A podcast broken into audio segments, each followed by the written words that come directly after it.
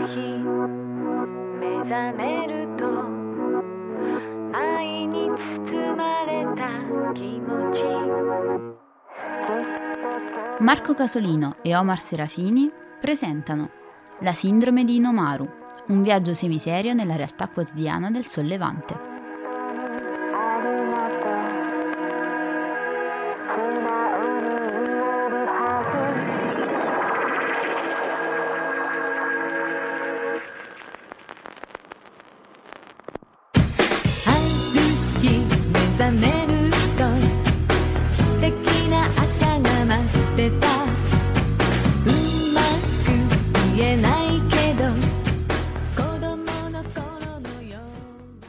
Eccoci qua, siamo live, Qua. questa volta solo Marco Casolino e...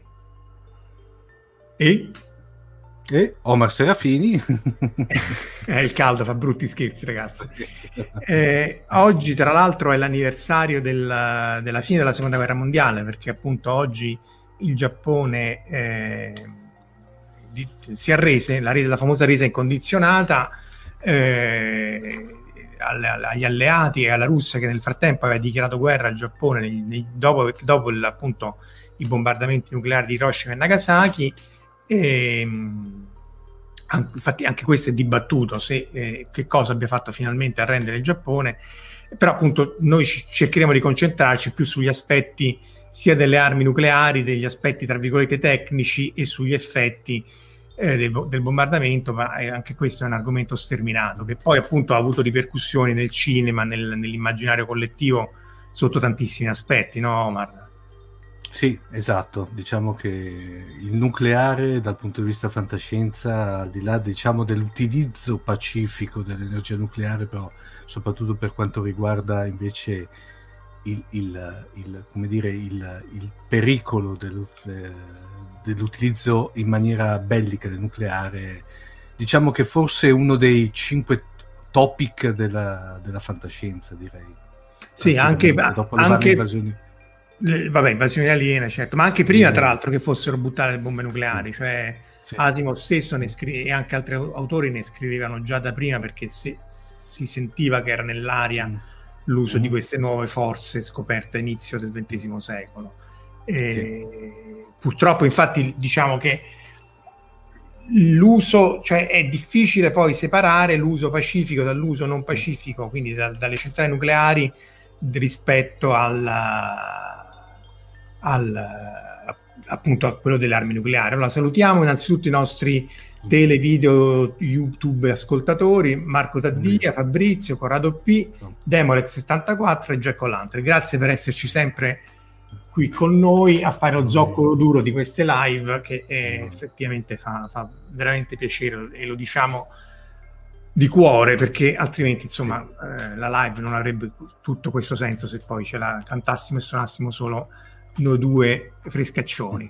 Eh, quindi Hiroshima, eh, appunto, eh, però prima di Hiroshima c'è da dire che i, i danni non si fanno solo con le armi nucleari, eh, il bombardamento di Tokyo per restare in contesto giapponese, il primo fu del, tra la notte del 9 al 10 marzo del 45 e fece tra i 90 e i 100.000 morti, quindi un numero eh, di, di- di- di- vittime compatibile con quello di Hiroshima e Nagasaki. Certo, qui ci volle una flotta intera di B-29 eh, che buttavano questi eh, tondini di ferro imbevuti di cherosene e napalm in maniera che non erano bombe esplosive, era essenzialmente un gigantesco incendio che distrusse una buona parte della città. Eh, studiati apposta appunto per gli edifici giapponesi che erano di legno e carta e, e appunto grandissimi, una quantità di morti. eh, costava di più all'attaccante, ma in quanto a devastazione e, distruzione siamo assolutamente agli stessi livelli. Tra l'altro, ecco, questa è la zona di Tokyo prima e dopo il bombardamento del, del- del marzo del, del, del 45.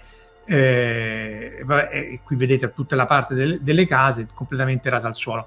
C'è, c'è da dire che il Giappone fino a inizio, a parte il Doolittle Raid che era proprio una bomba simbolica buttata su Tokyo a inizio della guerra, fino alla- agli inizi del 45 eh, n- non fu bombardato perché era completamente fuori del raggio d'azione dei bombardieri americani e tutta la battaglia, che era una battaglia essenzialmente aeronavale, si svolgeva nel Pacifico via via che gli americani eh, eh, riconquistavano le varie isole. E, e tra l'altro eh, sia Iwo Jima prima che soprattutto la battaglia di Okinawa ebbero un numero spaventoso di morti eh, sia, dal lato, allora, sia dal lato americano che attaccavano, sia tra i soldati giapponesi che difendevano, anche e soprattutto tra la popolazione di Okinawa, uccisa spesso anche dagli stessi soldati giapponesi che comunque li consideravano un po' troppo vicini alla Cina per non essere eh, soggetti di, di, poco conto e poi appunto eh, erano stati indottrinati che gli americani li avrebbero massacrati, stuprati e così via. E quindi ecco Verusca giugiarlo, ciao.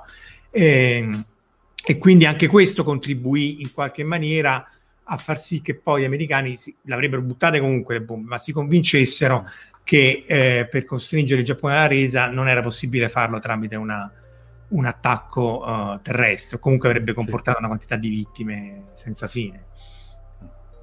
Non... Per, cui, per, cui, per, cui, è vera quella, quella, è vera quella chiamiamola diceria o leggenda metropolitana del fatto che sì, va bene il, il, il, nucleare che tanto voleva essere anche come dire una dimostrazione nei confronti della, dell'Unione Sovietica della, come dire, ce l'abbiamo la bomba atomica che sì. funziona ma era anche proprio un discorso se vuoi legato a, all'opinione pubblica americana cioè, sì, eh, sì anche perché avevano, Beh.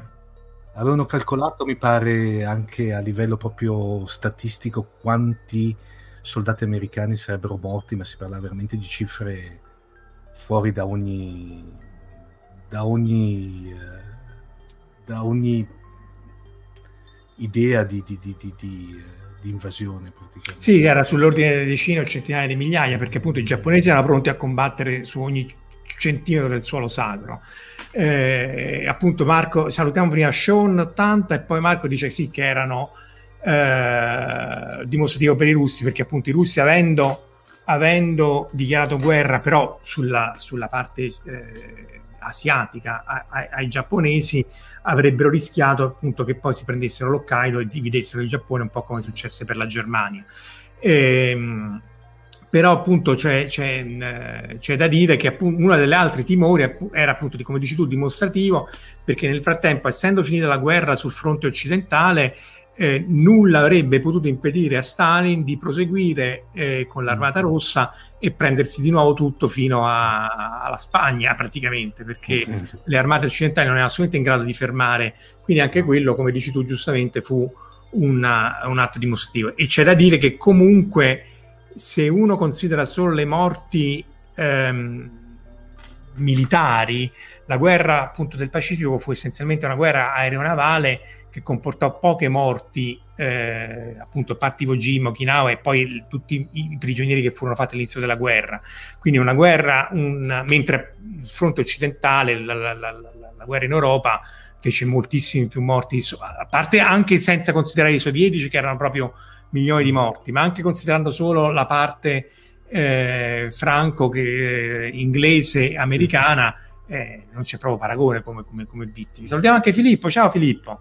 Ehm, quindi appunto uh, le due bombe nucleari le avrebbero comunque buttate sul Giappone, ne avrebbero comunque buttate due perché appunto come anche accenna Jack O'Lantern la seconda era di un tipo differente dal, dalla prima, la prima era uranio e, e, molto semplice, la seconda era molto più complessa, plutonio e implosione e, e quindi e comunque non l'avrebbero mai buttate sul suolo tedesco, cioè c'è comunque tutta una serie di, di, di sì, ma eh, se anche Hitler non si fosse arreso, avessero sviluppato le armi nucleari prima, non era per niente ovvio che utilizz- le avrebbero utilizzate eh, sul suolo tedesco, anche se poi anche lì Dresda fu completamente rasa al suolo come sì. vendetta per Coventry. E tra l'altro, sempre per restare in tema di fantascienza, c'è il bellissimo e tristissimo eh, Mattatoio numero 5. Sì Infatti. di Vonnegut, che lui era prigioniero dei tedeschi e, e vide da prigioniero appunto il bombardamento di Dresda, che fu appunto una cosa assolutamente mh, non necessaria perché fu suolo una città di, di, di, di civili.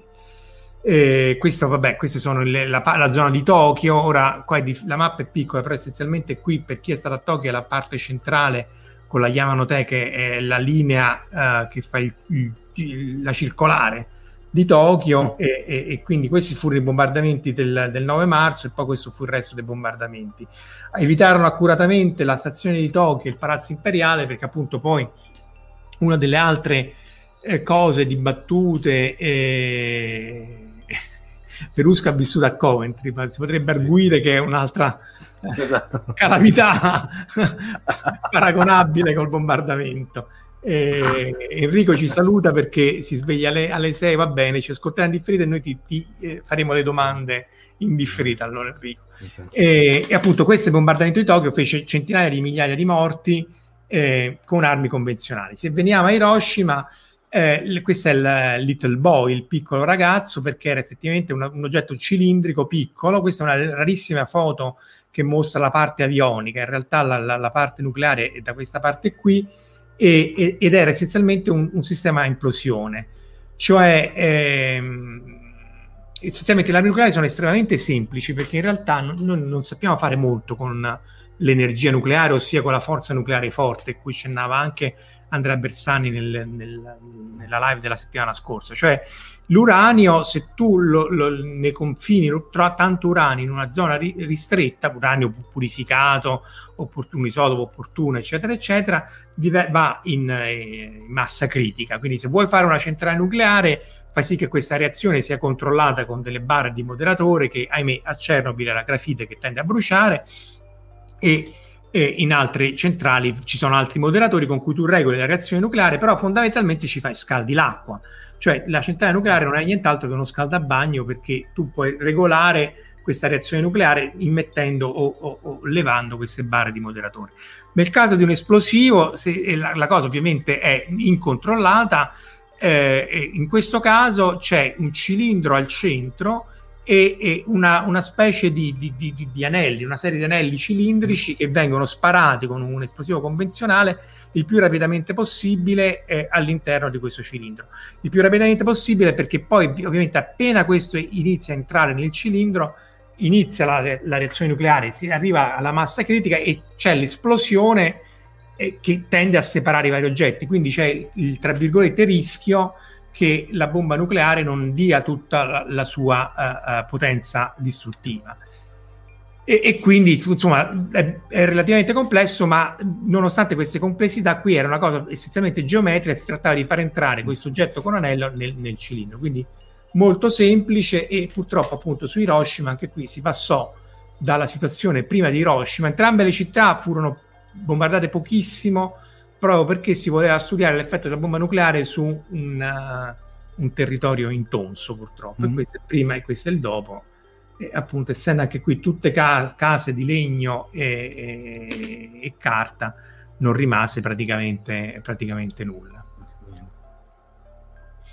Eh. Eh, Marco, quei cerchi concentrici cosa rappresentano? Cioè la... Eh, la distanza dall'epicentro credo che sia... Ah, ah credo che sia centinaia di metri, perché comunque lo vedremo tra poco. Eh, sì, for- non può essere forse chilometri, un chilometro mi sembra veramente troppo. Eh, è vero che l'onda d'urto, beh, potrebbe essere chilometri. L'onda d'urto eh, fu molto potente perché appunto lì ci sono varie cose. C'è da dire che eh, nella loro magnanimità gli americani non fecero scoppiare la bomba al suolo, ma i, eh, a 600 metri di altezza in questa maniera ci fu sì l'esplosione, il fungo atomico, la radiazione, 100.000 mm. morti anche dopo e così via, però non ci fu la contaminazione del suolo da parte della radiazione che avrebbe reso il, il suolo radioattivo molto, molto a lungo. A lungo. Si sarebbe mischiato la parte nucleare con il resto e sarebbe successo il finimondo. Eh, sì, Marco, se tu eh, 600, 700 metri, sì, quindi eh, effettivamente saranno centinaia di metri. Eh, Verusca, tra l'altro, dice che hanno una permanente di foro sul bombardamento di, di Coventry e sono rimaste in piedi pezzi delle vetrate della cattedrale, è abbastanza impressionante passarci davanti e appunto anche come dice Marco c'è anche il Parco della Pace e il Museo di Hiroshima che sono eh, strazianti. E, e, appunto lì lo strazio è, perché anche a Tokyo c'è il Museo del bombardamento di Tokyo e, quindi tutti i bombardamenti sono foto allucinanti di, di, di, che sono però comuni a tutti i bombardamenti. Qui il problema era sia legato alla facilità, che qui è bastata una bomba sola, sia legato poi al, all'effetto delle radiazioni, perché poi queste 100.000 morti eh, hanno causato, cioè oltre a 100.000 morti sono stati un'altra 100, 100.000 morti esplosi, eh, scusate, eh, esposti alle radiazioni per ciascuno dei bombardamenti e poi ne sono morti di leucemia negli anni eh, altrettanti. Quindi, tra l'altro, non si conosceva l'effetto del, del bombard- della radiazione, quindi furono usati come cavie da laboratorio. Eh, non gli si rivelava che, appunto, che sarebbero potuti morire nel corso degli anni. Eh, molto del materiale medico era tenuto segreto, molto del, del, dei metodi per curarli erano tenuti segreti o comunque non rivelati apertamente eh, gli stessi Hibakusha, cioè quelli colpiti dalla bomba nucleare, erano discriminati dai giapponesi stessi, cioè tu ti sei beccato bomba nucleare, sei radioattivo, mm. che non è vero, è sbagliato proprio dal punto di vista fisico, biologico, da tutte le cose, eh, e quindi loro e i loro figli erano, erano oh, soggetti, reietti. reietti, soggetti di razzismo, un po' come successe anche per Fukushima. Eh cioè l'associazione radiazione sei contaminato, sei spo- e anche sta succedendo per il Covid. Cioè, se ti sei preso il virus, anzi, non si può nominare, mi scordo sempre. Se ti sei preso il virus è colpa tua perché sei andato nei quartieri zozzi di Shinjuku e così via, e quindi non sei stato bravo, non sei stato attento alle disposizioni governative e quindi ti licenzio oppure ti faccio anche lì discriminazione. Quindi, insomma, una situazione molto, molto complessa. E questo appunto era Hiroshima, questo è il fungo, il fungo atomico appunto legato all'esplosione nucleare. Questa tra l'altro è stata ritrovata in una, in una scuola, cioè era una foto presa da, da lontano da una scuola non colpita. Sì, Jack O'Lantern dice che le persone esposte al tempo sono sotto, e i figli sono sotto controllo medico costante, sì, sì, questo senz'altro.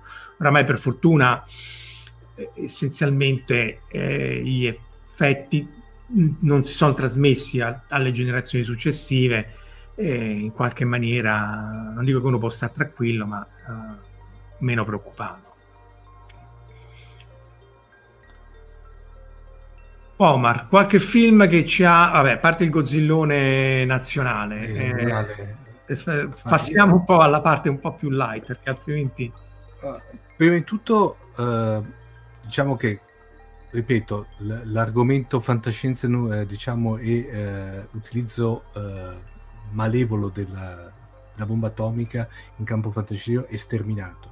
Consiglio ai nostri spettatori di andarsi a recuperare la puntata 13 di Fantascientificast, eh, in quanto lì avevamo proprio, era proprio quasi uno speciale dedicato alla, alla bomba, ma inteso quella con la B maiuscola praticamente avevamo cercato di fare un excursus sia dal punto di vista film, romanzi e videogiochi. Um, mi piacerebbe parlare della bomba, beh, con, parlando di, di, due film che in questo caso però più che parlare della bomba stigmatiz- stigmatizzano l'effetto della bomba, perché uno è il famigerato, eh, anzi famoso capolavoro di, di, Stanley Kubrick che è il Dottor Stradamore.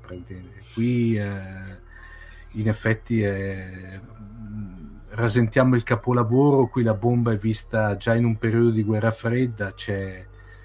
Eh, beh, qui inutile da spoiler perché parliamo di una cosa che ormai è, penso che fa parte dell'immaginario fantascientifico e non solo, diciamo, andate a recuperarlo perché vale la pena.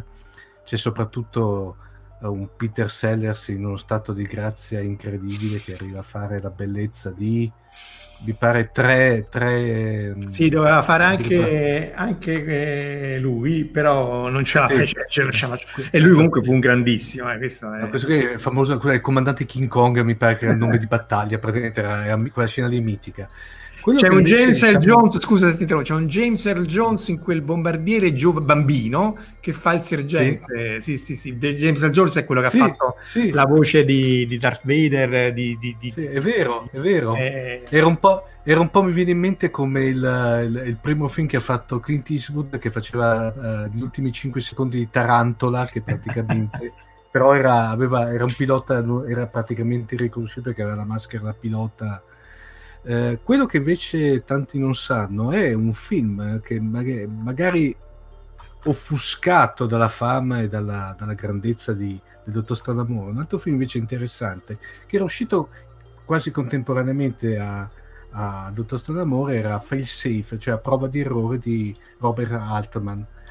Eh, qua però abbiamo un tono decisamente molto più drammatico eh, rispetto a quello che poteva essere il, il, lato, diciamo, il lato comico, surreale di, del Dottor Stranamore eh, anche qui abbiamo un cast di un certo livello, anche perché abbiamo Henry Fonda, abbiamo Walter Matthau, che tanto fa uno stronzissimo psicologo praticamente, ma abbiamo anche un, un grandissimo Gene Hackman, eh, Larry Hackman, che per i più è JR di Dallas, in una delle sue prime apparizioni cinematografiche, e tra l'altro fa un ruolo estremamente interessante perché, ehm, beh, possiamo dire la trama, vero Marco? Tanto non racconta il finale, perché comunque sì. questo è meno noto, eh, quindi voglio dire, sarà anche vecchio, ecco, ma non...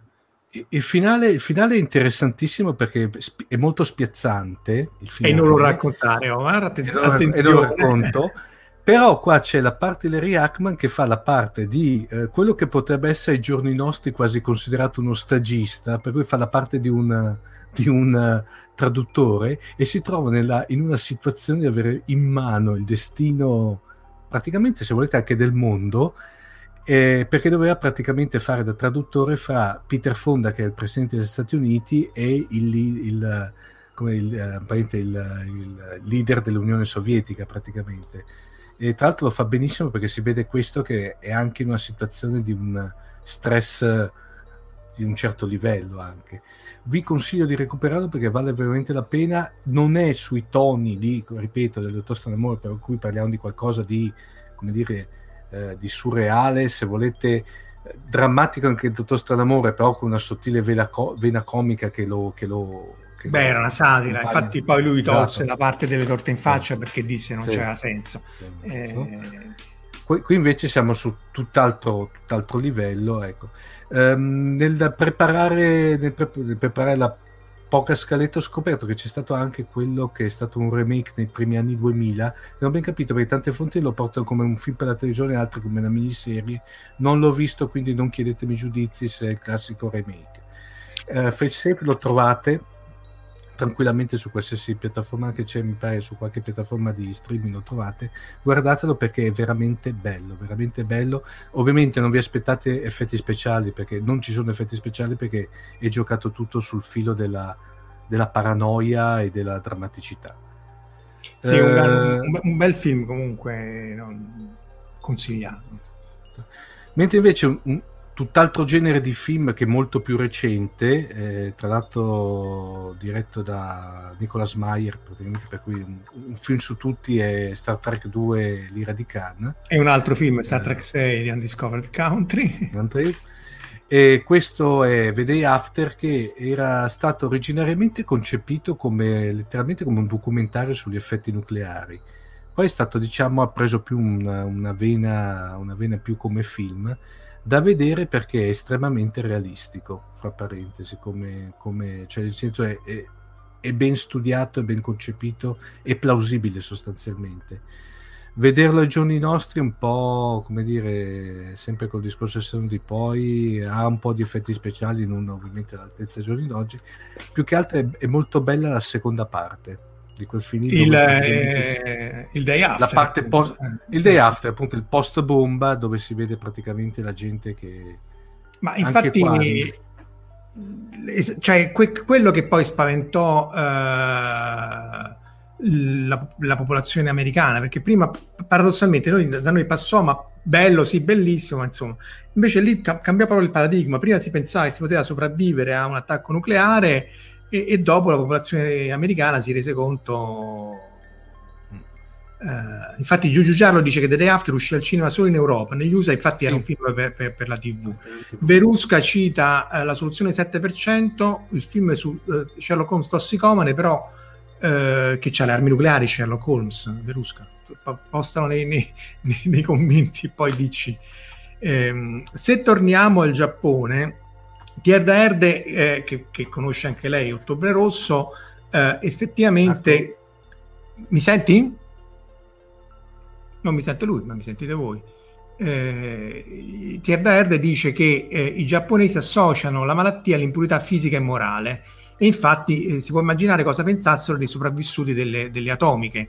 Eh, effettivamente eh, erano considerati, fino a que- il, paradigma cambiò con la morte di, di Sadako, che era la, la bambina eh, che si ammalò di leucemia e, e appunto morì negli anni 50 eh, e fu quella che poi ispirò la, la, la, non la leggenda, ma insomma la questione de, delle mille gru, cioè lei eh, cominciò a fare queste mille gru in origami di, di, di carte piegate perché dovevano essere eh, appunto piegate per, per, esaudire il suo desiderio. Lei poi morì eh, di, di, leucemia e quello fece cambiare, eh, eh, fece cambiare la mentalità della popolazione giapponese. Questo c'è da dire che quando poi cambia la mentalità, loro o perché viene dall'alto, o perché comunque eh, appunto cambia il modo di pensare, questo cambiò. Cioè fino agli anni 50 e, e fino a Sadako, eh, gli Baksha erano sfigati, contaminati, sporchi, c'è anche da tutta...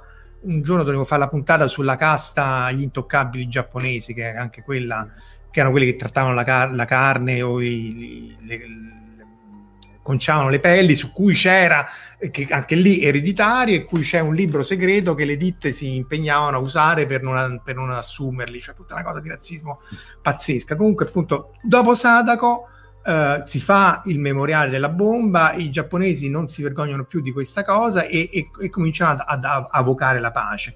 C'è da dire che parte del ritardo probabilmente è dovuto anche alla censura giapp- eh, americana, perché quelli, eh, il Giappone è rimasto sotto Uh, sotto uh, il governo uh, americano a lungo, MacArthur, e tutte le foto, gli scritti, i libri sulla guerra, eccetera, eccetera, anche pseudo-pacifisti, erano assolutamente censurati. Fu censurato anche un libro di cui parleremo tra poco, anzi, eccolo qua, di Takashi Nagai. Eh, eccolo qua, però vedo solo io, scusate, eccolo qui. Takashi Nagai era un medico cristiano, tra l'altro, perché c'è da dire che anche bombardando Nagasaki eh, gli americani eh, distrussero la più grossa comunità eh, ca- cattolico-cristiana del, del, del Giappone, eh, che avrebbe invece potuto in qualche maniera con- contribuire o alla resa o alla ripresa del, del, Giappone. Lui era un medico, perse la moglie eh, nel bombardamento e però appunto eh, scrisse un libro bellissimo che è Le, le campane di Nagasaki. Questa è, è, è, è la, la, cattedrale appunto di Urakami, di Nostra Signora eh, Maria, che però poi fu, fu, fu, distrutta e ricostruita per volontà stessa del, eh, dei fedeli. E quello, anche qui vedete la parte della, della, della, della cupola della cattedrale, quello fu un errore a detta di molti, perché effettivamente privò Nagasaki di un simbolo eh, pari al, al, al dome di, di, di Hiroshima. Ora è, è vero che il, i morti e l'istruzione non sta nelle mura, eccetera, eccetera, però è anche vero che purtroppo è necessario catturare l'immaginario collettivo con questi simboli forti di distruzione o, o ricostruzione. E appunto eh, questo Takashi Nagai scrisse questo libro bellissimo che è eh, Le campane di Nagasaki, eh, fu tratto anche un film, eh, le, le, campane di, di, di, di Nagasaki, eh, non si trova molto facilmente in giro, ma il libro sì. E se vi capita, appunto, leggetelo perché è un libro commovente su un approccio al bombardamento nucleare in cui appunto l- questo Nagai dice sì, noi è vero che siamo stati colpiti, siamo stati martoriati, ma in questa maniera possiamo sia eh, fare ammenda per le nostre colpe del, nella guerra, perché ovviamente hanno cominciato loro la guerra, sia in qualche maniera servire da faro per evitare che ci siano altri bombardamenti nucleari e altre eh, guerre nucleari. E in questo forse appunto ha avuto, ha avuto, ragione. Anche lui poi morì di leucemia appunto nel 51, quindi abbastanza, abbastanza giovane. Altri film, sempre per risollevare lo spirito, perché comunque l'argomento... Beh, eh... no, diciamo, per risollevare lo spirito, più che altro ti, ti proporrei un, un, libraccio di quelli praticamente di... Eh, potrebbe, come potrebbe essere, Marco, il corrispettivo dei B-movie a livello però letterario? Che quello che... Eh, che... Sì, fantascienza di serie Z. Di serie Z? Che però, era, però è carino, consiglio ancora, consiglio di, diciamo che allora è un vecchio Urania che però apparentemente si trova tranquillamente se avete la possibilità di andare a, a, a cercare sui mercatini dell'usato è questo che è di Robert Moore Williams, si intitola H su Los Angeles. Anche qui eviterò di dare spoiler perché vi consiglio di leggerlo, si legge veramente in, in, in un pomeriggio, dove c'è l'utilizzo della bomba atomica tra l'altro eh, il presi- anzi è ovviamente ambientato negli Stati Uniti il presidente degli Stati Uniti utilizza, eh, autorizza l'utilizzo della bomba atomica per sterminare che cosa non ve lo dico. No, questo puoi dirlo, dai. Facciamo sempre, okay. i passi al contrario, scusa. Però almeno... no, no, no, questo è interessante perché, perché, dopo c'è anche sotto una sorta di, di, di metastoria per sterminare quella che praticamente si rivela un'invasione zombie praticamente. No? Ora è il 72, no? Quindi anche prima del sì, 72, sì. quindi era prima che gli zombie... Eh, allora, a mio modestissimo avviso, gli zombie sì. hanno rotto solo meno dei vampiri. I vampiri, secondo me, come rottura stanno al top poi sono gli zombie e poi vediamo. E, e poi comunque voglio dire, se, se, tanto mi dà tanto e se ho imparato qualcosa dai libri e dai mm. film di fantascienza è che tu comunque se c'è l'alieno, lo mm. zombie, l'invasione, mm. non devi usare la bomba nucleare perché tanto non funziona. Eh, cioè in generale no? esatto, esatto. La cosa, la cosa, la cosa particolare di, di H su Los Angeles è che l'autore, eh, Williams praticamente, allora, non chiedetemi perché il, il, titolo esatto, ma magari ve lo recupero, poi magari lo mettiamo da qualche parte reperibile. In uno dei vari zombie movies c'è la soluzione finale, praticamente, che anche lì per arrestare la famosa invasione zombie in questo film utilizzano la, praticamente anche lì una bomba atomica. Per cui cosa ha fatto? Questo qui è di gran lunga post, eh, diciamo, dopo questo, l'uscita di questo libro, per cui il buon eh, Moore Williams, eh, incavolato nero, ha denunciato, ha, eh, ha denunciato per plagio la produzione di questo film. Ma i soldi l'ha presi perché lì c'era, come si chiama? No, su, non lo sai. Su quello, su quello non, non, so dirtelo. Qui, qui detto, siamo, siamo nel, nel, campo della quasi fanta mitologia praticamente. No? Beh, ecco, c'era, eh, come si chiama? Arlanelli. Ellison, quello che, esatto, quello, quello aveva, era l'uomo querela lo chiamavano, ha denunciato praticamente mezza Hollywood sostanzialmente perché... Ma lì c'era stato il famoso aneddoto di Terminator che a un certo punto aveva... Sì.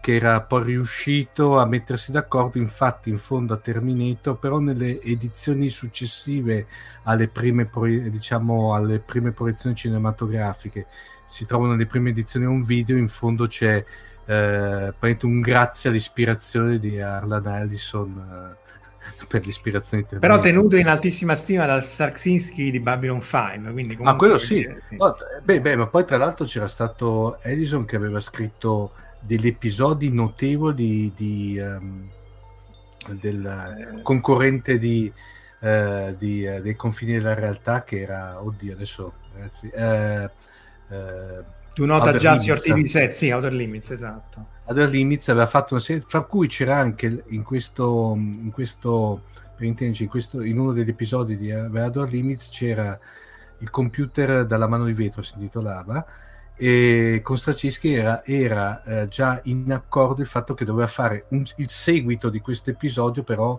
ambientato su Babylon 5 dopo la, l'accordo è andato, è andato cioè non si è formalizzato niente allora, citiamo, citiamo, sempre per la, la, la fantascienza becera Thierry Herde e Marco Daddia che notano che un uso eh, diciamo che, che, ha successo delle armi nucleari è in Independence Day perché appunto grazie anche al virus mm. informatico e a baccate varie ovviamente lì eh, e vabbè eh, film abbastanza fracassone eh, c'è da dire che appunto la, eh, per tornare alle, alle, armi nucleari, perché poi appunto la, una dei... È, le armi usate su Hiroshima e Nagasaki, appunto la prima era uranio, la seconda plutonio, la prima era ehm, molto semplice, la seconda era più complessa nel senso che, vediamo se c'ho, eccola qua, eh, questa era Fat Man, il ciccione, un Homer Simpson ante ma qui, qui c'è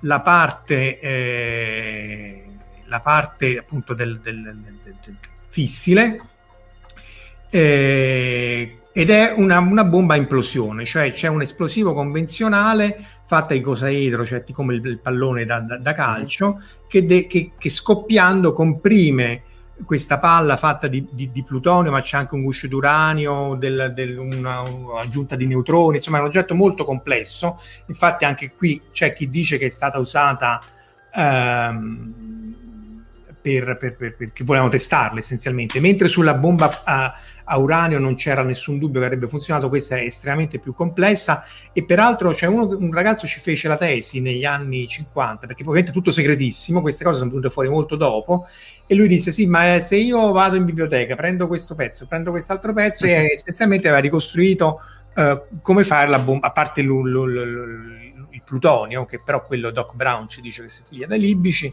eh, come costruire la bomba nucleare. Infatti la sua tesi fu messa sotto, fu segretata perché è appunto molto più complicata e qui vediamo se questo parte. C'è un uh, film raggi X, cioè uh, fatta raggi X sulla, sull'implosione, eh, l'esperimento di implosione. Ovviamente nel fuori onda funzionava, adesso non funziona, è, è preso da Wikipedia, eh, se volete ve lo andate a vedere ovviamente. Eh, è, è il bello della diretta, ragazzi. Eh, comunque, essenzialmente c'è questa onda d'urto che comprime il combustibile fino a causare l'esplosione.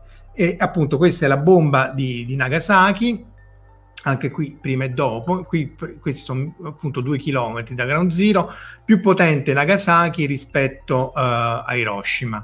Eh, eh, però sono appunto cose relativamente piccole rispetto alle bombe a, a, fusione nucleare che poi usano anche nei vari. Allora, qui citano Armageddon, un altro filmaccio proprio, eh, e ah. ovviamente Giugiu su Battlestar Galactica, quella nuova. Sì. Eh, Tiera dice giustamente che Bruce Willis c'ha il Jolly che effettivamente detona l'asteroide con l'atomica solo perché ci pensa George, eh, Bruce Willis e, e, Galactica però nella classica non c'erano le armi nucleari effettivamente era una guerra più convenzionale mm. è interessante perché in Galactica i siloni radono al suolo tutte le colonie con armi termonucleari, mentre usano armi a fissione tutte e due per scambiarsi amichevolmente colpi su colpi.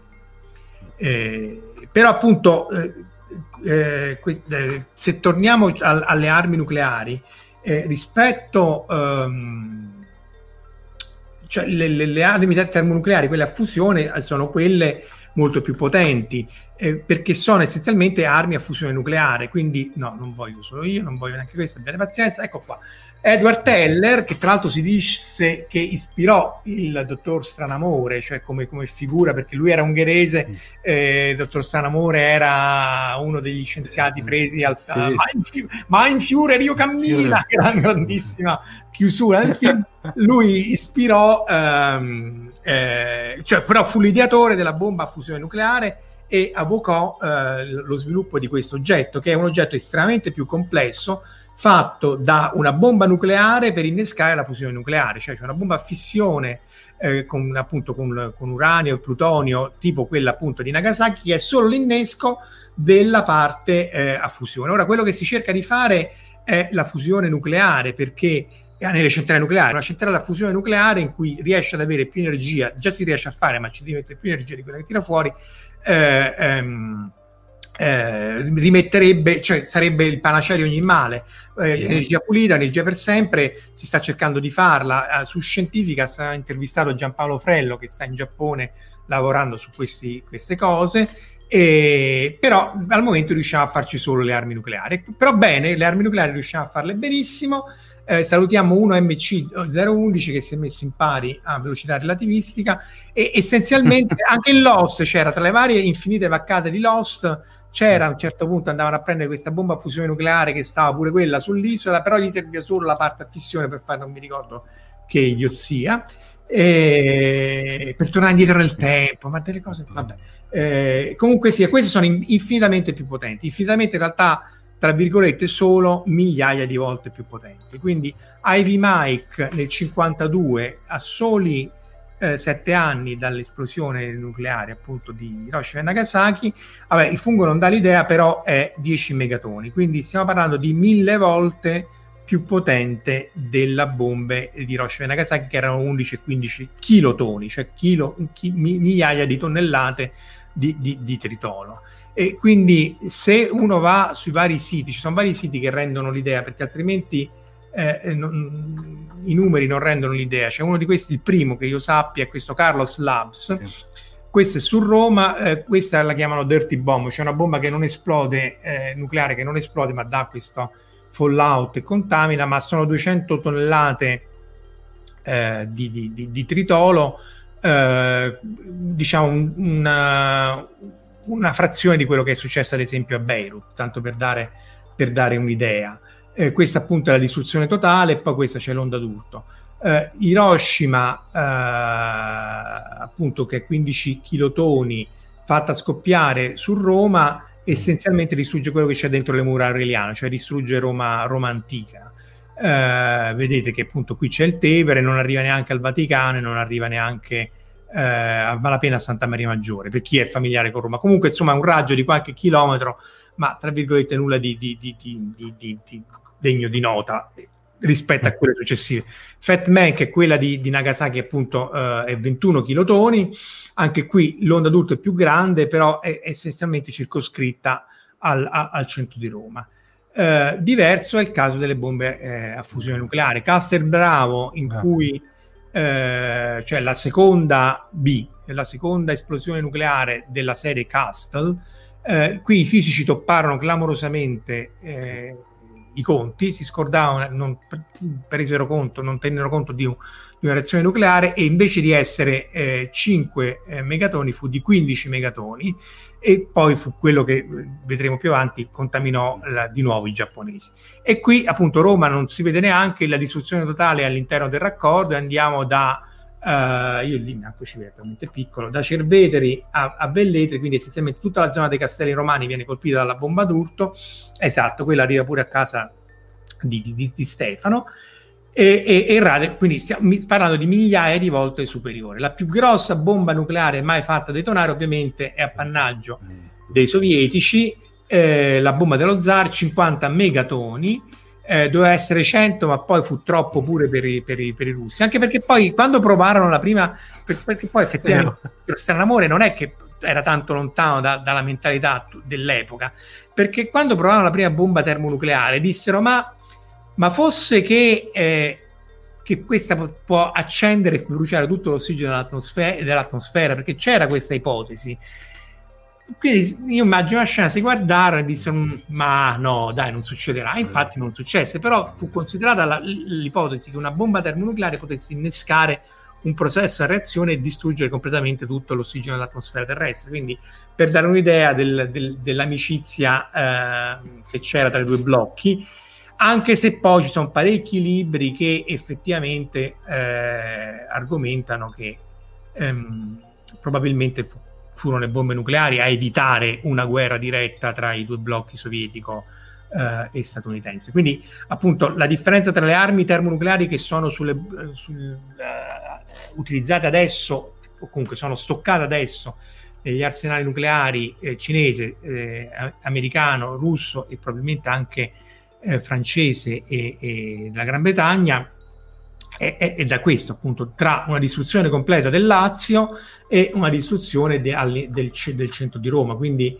quando si parla di chilotoni eh, parliamo sempre di milioni di morti se fosse Roma eh, eh, però eh, è una cosa molto circoscritta. Quando si parla di quindi le armi usate sul Giappone erano migliaia di volte inferiori a quelle che sono appunto utilizzate eh, attualmente eh, quindi insomma c'è, c'è una bella differenza e, e appunto Godzilla, eh, no, Omar, prese origine esatto. da Castelbravo. Da Castelbravo, diciamo che Castelbravo si può dire che è stato il, quello che ha dato il là, per modo di dire, a tutto praticamente, perché è stato quello che ha determinato il, il tristemente noto incidente del Daiko Fukuryumaru, il, dragone, il, il quinto dragone fu dragone fortunato, fortunato proprio nome omen, eh, che prende a questo peschereccio che tra l'altro loro erano tutto sommato erano a posto perché loro stavano pescando al di fuori di quella che ufficialmente era la zona interdetta teoricamente che non dal, cioè, interdetta dalla, qua, dalla, sì. ecco. dopodiché cosa è successo? il problema è che prende, come dicevamo il, il, l'esperimento si è involontariamente eh, come dire eh, divenne involontariamente più potente di, di, di, di, molte volte, di conseguenza loro sono stati colpiti in pieno dal fallout. Eh, tra l'altro quello che è forte è che tutto quello di, che ci è stato detto, queste, tutti i membri dell'equipaggio ovviamente sono morti dopo una, un'agonia straziante. Eh, tra l'altro anche ci, ci, fu una quasi una mezza crisi di, di, di governo perché si era risollevato il sentimento nucleare, antinucleare in Giappone su di questo. E, tra l'altro, addirittura la stampa l'aveva definito come il terzo bombardamento atomico a spese dell'umanità. Eh, fatto sta che sono, anche, ci sono stati anche fenomeni di, eh, di, di, diciamo, di psicosi a livello, a livello di per esempio avevano ritirato tutti i tonni pescati in quel periodo lì proprio per evitare anche quelli buoni per intenderci, non solo quelli perché avevano paura di contaminazioni varie. E in effetti, diciamo, il, il, il, la, la, la, la, tragedia del Fukuri Umaru insieme ad altro è quella che dopo ha, diciamo, ha ispirato il buon Tomoyuki Tanaka, allora uno dei produttori esecutivi della Toho, per la creazione di, que- di quello che dopo è diventato Godzilla sostanzialmente che era appunto il stesso anno peraltro, eh, sì, 54. Eccolo sì. qua, è il primo film eh, del mostrone radioattivo che c'ha il, lui tra l'altro non spara fuoco, spara fuoco, fuoco atomico. Cioè quindi... No, nella, nella fattispecie nei pre, no, nei pre, proprio nei, pre, nei, primissimi due film è, è una fiatata proprio nel senso vero, vero. Dopo è diventato un raggio eh, questo perché si voleva ulteriormente, come dire, spettacolizzare, ma in effetti nel primo e nel secondo film, per cui in quello che in Italia eh, beh, Godzilla e, e l'altro parente, Il Re dei Mostri, praticamente, che è il secondo, il secondo film, che è uscito nel 1955, eh, in effetti l'emanaz- chiamiamole l'emanazione una reale emanazione atomica ma in effetti, come ho avuto occasione di dire in altre volte, in effetti eh, eh Godzilla è soprattutto, cioè, anzi, f- solo quello del 54 è un film che è una, è una sorta di, di manifesto contro l'antinucleare. Sì, perché essenzialmente è il mostro inarrestabile, sì. Eh, divino per qualche maniera, sì. è, è, paragonabile appunto al, al, al, bombardamento nucleare contro cui n- nulla si può. Tra l'altro anche il Godzilla di Deaki Anno, Shin Godzilla, eh, è essenzialmente figlio lì dell'incidente di Fukushima, è una metafora chiarissima dell'incidente di Fukushima, in quel caso della completa mm. incapacità del governo giapponese di prendere qualunque decisione.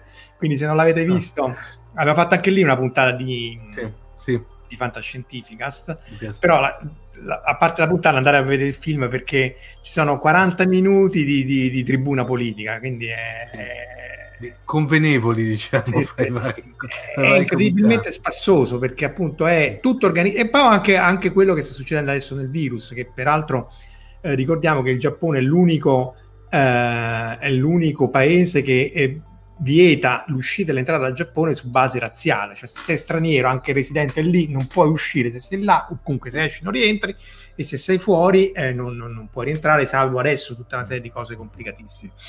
Eh, citiamo Jack O'Lantern che dice era difficile sapere dove stare senza prendersi una bomba visto che sono fatti 2000 test nucleari, sì, però poi l'hanno cominciato a fare sottoterra.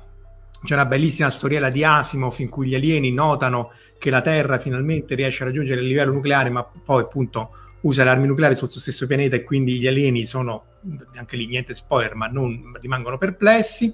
Marco Taddia che eh, dice io proprio non capisco, pochi anni dopo questo tutti super favoriti alle centrali e, e, qui vabbè appunto a parte il flame no, dovremo fare una volta una puntata però lì serve Pio D'Emilia Pio D'Emilia che è contrarissima alle centrali nucleari abbiamo avuto infinite discussioni eh, amichevoli perché poi lui ci, ci si discute con piacevolmente, appunto però è contro del, del nucleare. Infatti qua eh, razza di idioti, esatto, Demolex dice sì. razza di deficienti o idiota a seconda del, del tiera, tiera di Asimov. Che, che, e, che, che, poi Marco anche poi gli Stati Uniti avevano toppato cos'era l'incidente Baneberry Prima Island.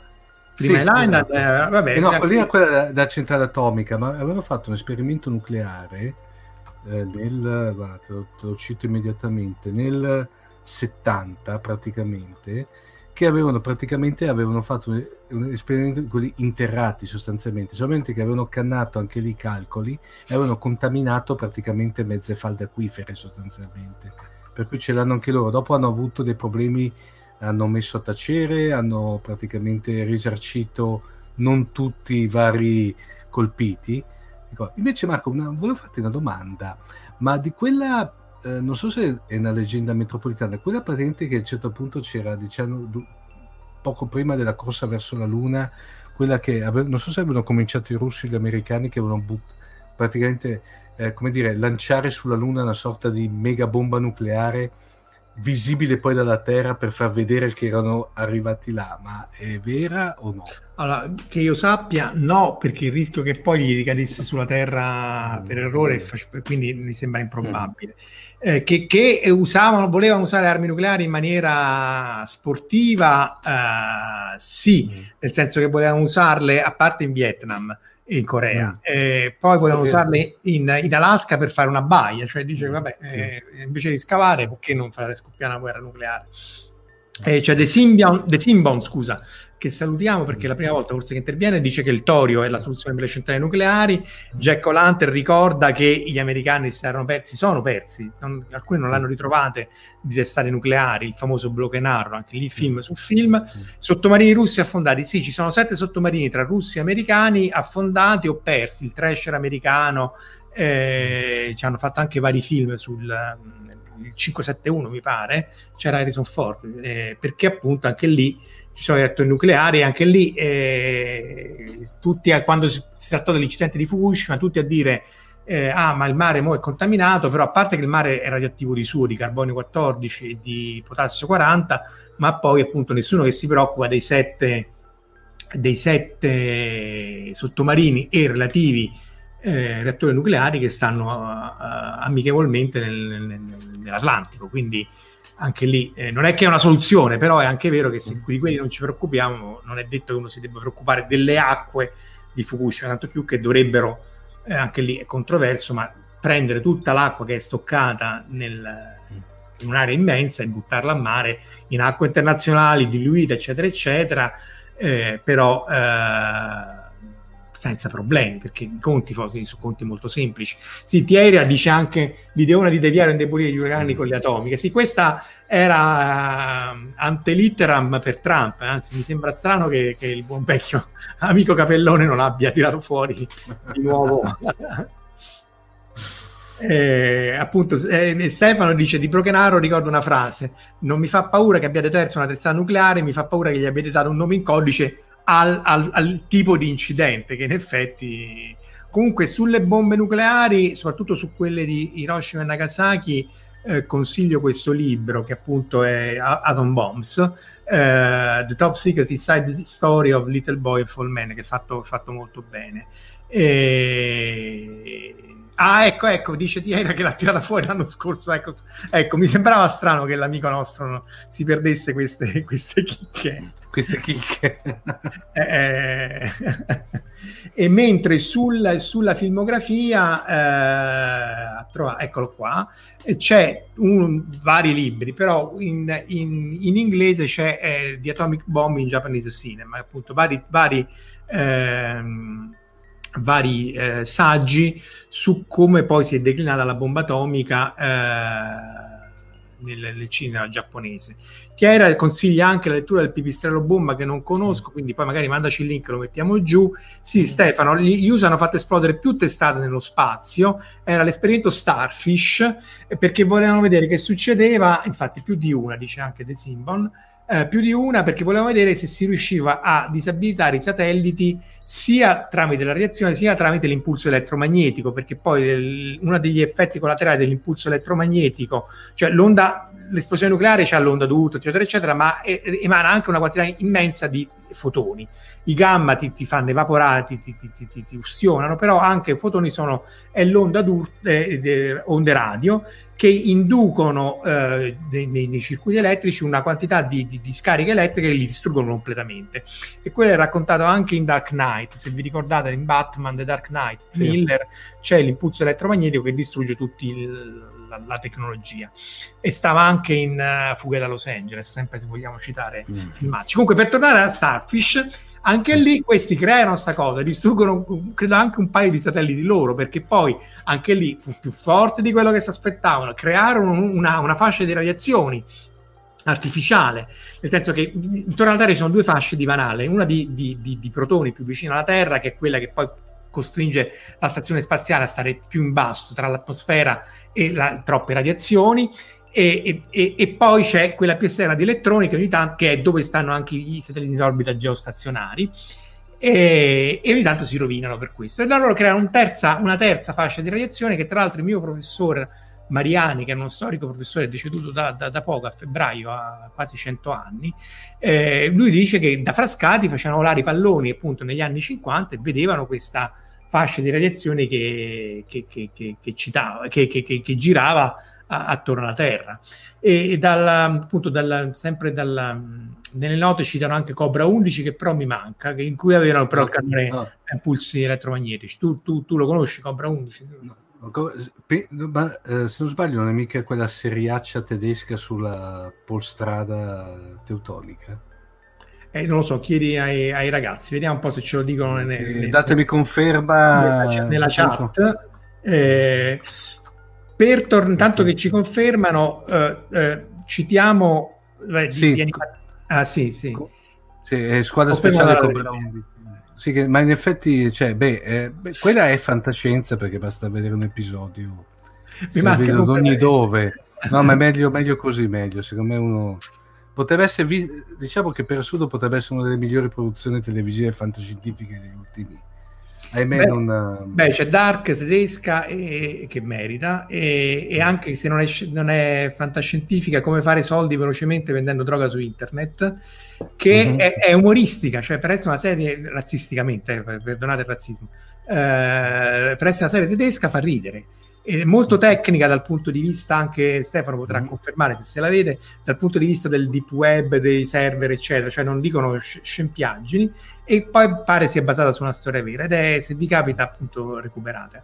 Però prima di chiudere volevo citare eh, le animazioni giapponesi sulla seconda guerra mondiale in particolar modo sulle, sulle armi nucleari che un- il grande classico è Gen senza scarpe del 73 prima il manga e poi il film Eh, questo appunto è eh, tratta- eh, Naka- Nakazawa Keiji eh, che appunto fu, lui fu colpito dalle, dalle- da- dal bombardamento, non mi ricordo se di Hiroshima o Nagasaki, perse anche la famiglia, se non ricordo male, e fece la trasposizione appunto del manga, eh, che è molto crudo, e poi fecero anche il film, che tra l'altro si trova su, su- su YouTube, c'è tutto il film su YouTube.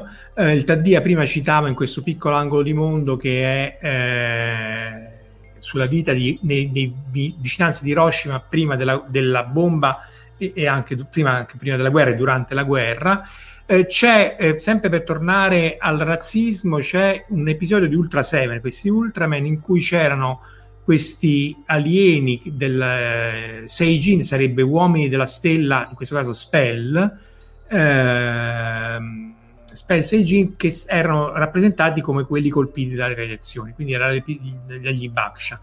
Eh, quindi ci fu grande protesta da, da questi eh, chi, o chi aveva perso dei cari o chi era stato colpito direttamente dalle radiazioni e questo è un episodio censurato uno dei rarissimi casi eh, forse il primo caso di censura giapponese perché poi è stato rimosso si trova in inglese poi non tutti i DVD e così via ma eh, l'episodio in sé è, è no Tokusatsu Sì. eh, Sì. vecchia, vecchia storia Ehm, in Conan che cita Marco Daddia, no, lì eh, loro eh, erano armi elettromagnetiche, non armi nucleari. Credo che il motivo fosse che altrimenti poi avresti avuto la terra contaminata e Mm. poi non potevi far nulla. Ma credo che anche nel romanzo che era The Incredible Tide eh, non, eh, non, non fossero armi nucleari, eh, ma armi appunto a impulso elettromagnetico. Eh, in, in Nausicaa, eh, dunque, la battaglia non fu termonucleare, cioè sì, in realtà avevano creato questi grandi mostri Mm. giganti, Sì. che tra l'altro furono uno dei primi disegni di Hideaki Anno, eh, che semplicemente dalla bocca sparavano un cannone nucleare. Quindi anche lì Mm. c'erano questi mostri giganti che poi si, si- si- si cristallizzano. I, so- i se- soldati giganti. eh. I soldati, i soldati dei giganti. Sì, E, sì. e- e- e tra l'altro, se non l'avete visto, sta anche quello sta su YouTube, andatelo a recuperare. C'è Mm. caso più unico che raro nel mondo Ghibli di Miyazaki, l'antefatto, cioè come sono apparsi questi dei giganti sulla Terra, fatto dai Deaki Anno, tutto in tokusatsu, cioè era tutto fatto in, ehm, con te- le tecniche classiche di su, Tsuburaya, no? Godzilla. di Godzilla Sì, e così via. Quindi tutte cose classiche, eh, con pochissima CG, perché disse no, io devo fare per tenere eh, viva eh, la, mh, la cultura, Tecnica, la, la tecnica di fare queste cose. Fecero anche una mostra bellissima a Tokyo Sì. eh, anni avevamo- fa, eh, ne avevamo parlato, forse sta anche sul Una blog. fantasci- sì, ne avevamo dato una puntata di fantascientifica, ma eh, perché appunto io andai più volte a vederla, è molto bella, perché appunto lì si vede l'idea che hanno che preserva la, la cultura e, la- come dici tu, la tecnica del- di, di que- di queste cose. E poi anche in- nel Godzillone suo, in Shin Godzilla, sì, la, la riprende perché alcuni mostroni sono proprio il mostrone quasi Sì. volutamente di gomma. sì. eh, Sì, sì, no, perché ci, ci sia pochissima computer grafica in Shin Godzilla. sì, quando c'è si vede anche un po' bruttina, a dir la, a dir la verità. No, Eh. Marco, ci siamo, ci siamo dimenticati della, della tomba per le lucciole. Eh, la tomba per le lucciole, quello, vabbè, eh, Eh, si scoppia a piangere, sapete perché? Sì. Però lì fu il bombardamento di Kobe e, e convenzionale, che vuol dire, di nuovo, non, non- non vuol dire nulla, perché appunto il punto fondamentale è che eh, di morti prima e dopo la seconda guerra mondiale convenzionalmente se ne fecero tantissimi. Sì, la tomba per le lucciole è forse il più grosso, il più famoso film di... mm, Oddio, non mi viene il nome, del collega di, di- di- di- di Miyazaki. eh, vabbè, mi verrà in mente. Eh. E- e- tristissimo, eh, il film più triste della storia del- del- del- dell'universo. mondiale, direi. Sì, sì, eh, e appunto tra l'altro lì è basato su un romanzo e c'è da dire che Isao, Isao Isao. Takahata, mannaggia, eh sì, la vecchiaia. Isao Takahata ha fatto tutti i film belli quanto quelli di Miyazaki, però siccome non è Miyazaki poi non... Eh, Corrado, sì, grazie. Eh, non, eh, non facevano abbastanza incasso. Di, di nuovo su Netflix c'è la storia della principessa splendente, Ka- Kaguya Hime, che è il suo ultimo film prima di morire, che è un capolavoro, è proprio ogni singolo frame andrebbe incorniciato. Eh, però poi non ha avuto così tanto successo come quelli di Miyazaki, ma eh, solo forse anche perché è una storia che in Giappone è notissima, cioè come se noi, da noi rifacessero che ne so, la Divina Commedia o Pinocchio per la 280esima volta. Eh, ah, ecco, alle medie al cinema per le scuole. eh, sì, infatti, pure Giugiu Giallo dice un pianta all'istituto di cultura giapponese, non ha avuto più il coraggio di vederla. Insomma, se non l'avete visto, vedetelo perché va visto, però poi Una volta. sì, anche se c'è da dire eh, che anche lì è la storia di due fratelli che eh, rimangono orfani a seguito del bombardamento, il padre muore in guerra e la madre muore a seguito del bombardamento e in qualche maniera eh, il, il romanzo eh, non prende le parti del fratello perché dice il fratello poi è- simboleggia l'arroganza del Giappone che eh, eh, perché lui lo vanno a vivere da soli poi non, non vi racconto la storia però essenzialmente eh, uscendo dal circuito del poco cibo che c'era e uscendo dal circuito del, del- del vicinato in cui gli davano quel po' grani di cibo e così via eh, essenzialmente loro non, come tutti gli orfani e poi sono morti tutti essenzialmente morti di fame. Ehm, sia mia suocera ma parecchi che vivevano al tempo nel- della seconda guerra mondiale dice piuttosto che perdere un singolo eh, aci- ah, no, acino, granello di riso mi sarei fatta cavare un occhio perché appunto era la fame assoluta che c'era nelle città, che c'era anche a Roma nella seconda guerra mondiale, ma lì è molto molto di più perché le risorse erano estremamente e vabbè, e Demolex sì, però lì non ci andiamo perché è un terreno minato. Se non altro, la cosa di- divertente è che sì, si guarda in originale sottotitolato. E, e sì, ecco, aggiungiarlo eh, e poi chiudiamo. Eh, Kerbal Space Program c- i mezzi di propulsione interplanetaria sono quelli con l'esplosione nucleare che è il progetto Orione, cioè se uno vuole usare tutte queste armi nucleari l'idea è di spingere una, un, le astronavi con le armi nucleari.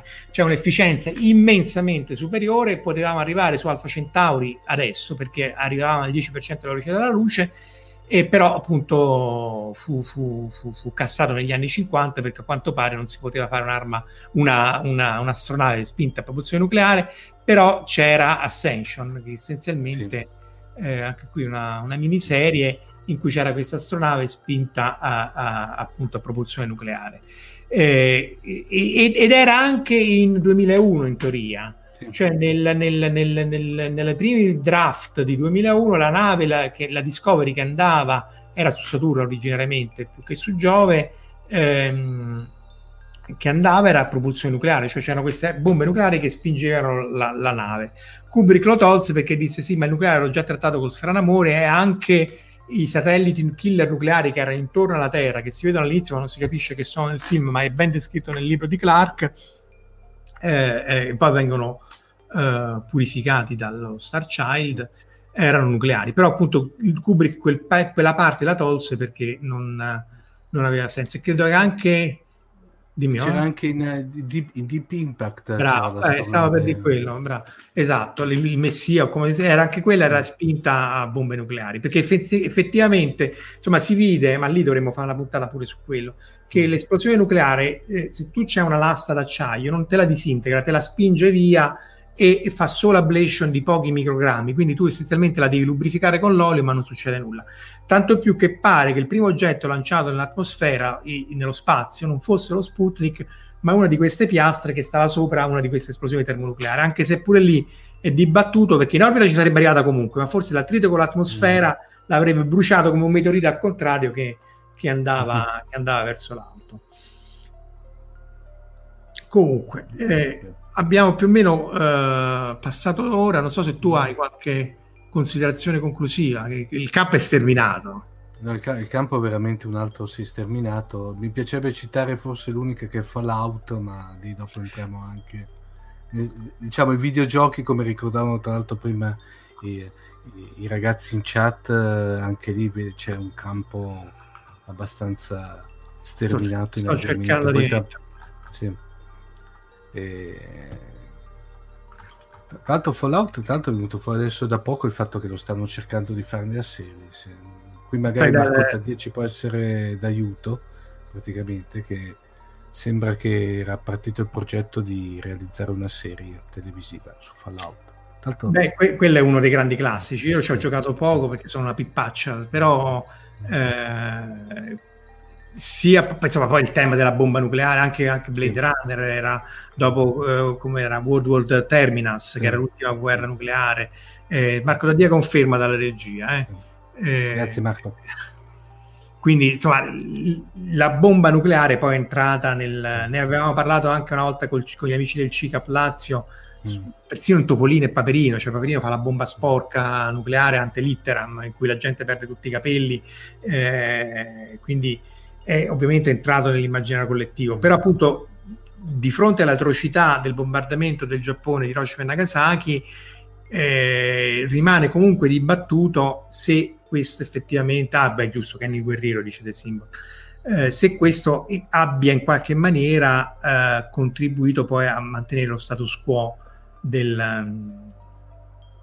tra le due superpotenze, perché è chiaro che poi si sono massacrati amichevolmente in Vietnam, in Corea e in vari, in vari contesti. Era, era, MacArthur che voleva utilizzare le bombe atomiche. Sì, sì, sì. Voleva e... creare un muro radioattivo. Fatto...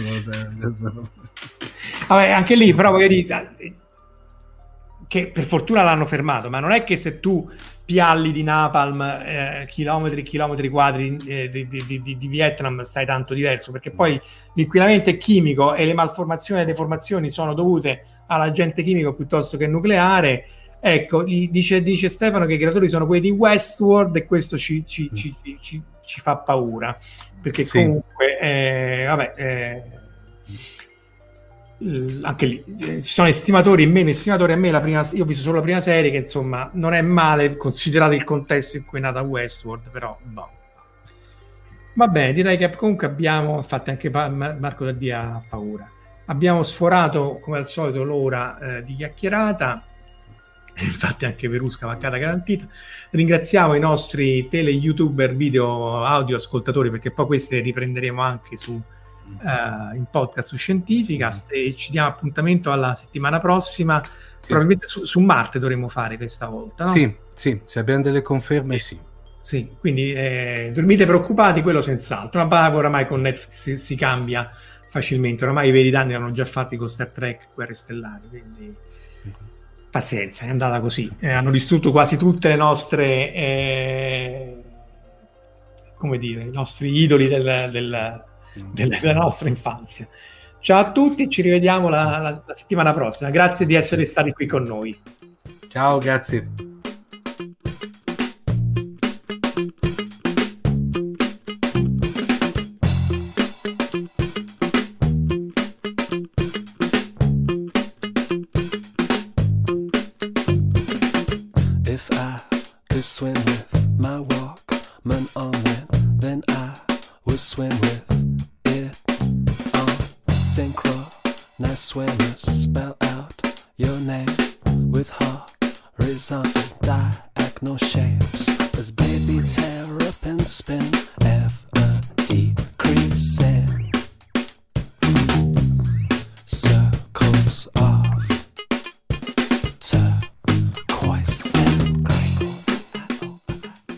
Ascoltato La sindrome di Inomaru, un viaggio semiserio nella realtà quotidiana del sollevante, da un'idea di Marco Casolino e Omar Serafini. Potete seguirci ed interagire con noi sul nostro sito fantascientificast.it, su Facebook alla pagina Fantascientificast, su Twitter sul profilo at Fantascicast, sul nostro canale Telegram t.me slash fantascientificast, sulla nostra community Telegram t.me slash fsccommunity. Se siete particolarmente timidi potete utilizzare la vecchia, cara e affidabile posta elettronica scrivendoci all'indirizzo redazione at fantascientificast.it. Tutte le puntate sono disponibili sul nostro sito, su Apple iTunes, su Spotify e su Podbean all'indirizzo podcast.fantascientificas.it. Se volete, potete lasciarci una valutazione a 5 stelle su Apple iTunes ed offrirci un giro di sushi o un bicchiere di sake tramite una donazione PayPal utilizzando l'apposito pulsante sul nostro sito. La sindrome di Nomaru è una produzione amatoriale. Non si intende infrangere alcun copyright, i cui diritti appartengono ai rispettivi detentori. Autorizzazione SIAE 5612I5359. Nessun byte e nessun giapponese sono stati maltrattati durante la produzione di questo podcast. Sayonara!